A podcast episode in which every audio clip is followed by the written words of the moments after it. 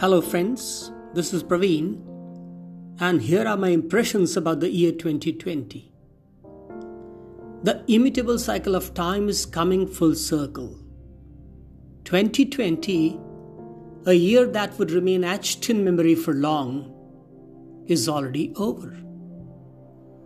A year that left a trail of death and destruction, despair and desolation will be remembered primarily for all the wrong reasons. A year that saw revered institutions fall from grace, science looking unsure and unreliable, and human spirit bent and broken.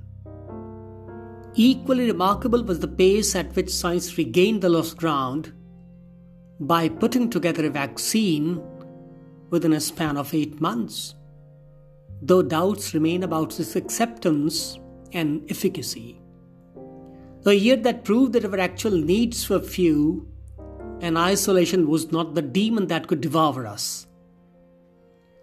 A year that made us re establish bonds with family and seek nourishment in relations that we took for granted. A year that afforded us glimpse of the clear skies and feel of the pure air with little traces of the trapped greenhouse gases.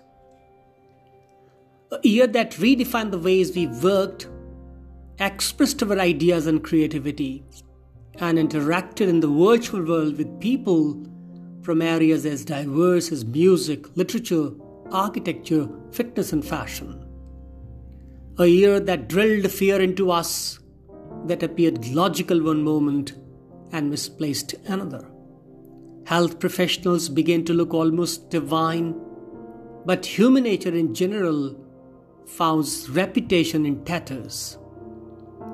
A year of many challenges that saw people crumble under pressure.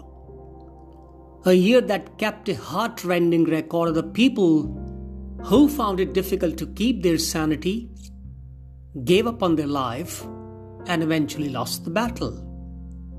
2020 will be anointed as the year that documented undefeated human survival instincts, but also as the year that offered us a chance to change our ways, to learn to live in harmony with nature, to limit our wants and aspirations, to be modest. A gentle reminder that pushing against the flow of natural life would yield only pain and unpleasant surprises. Thank you very much.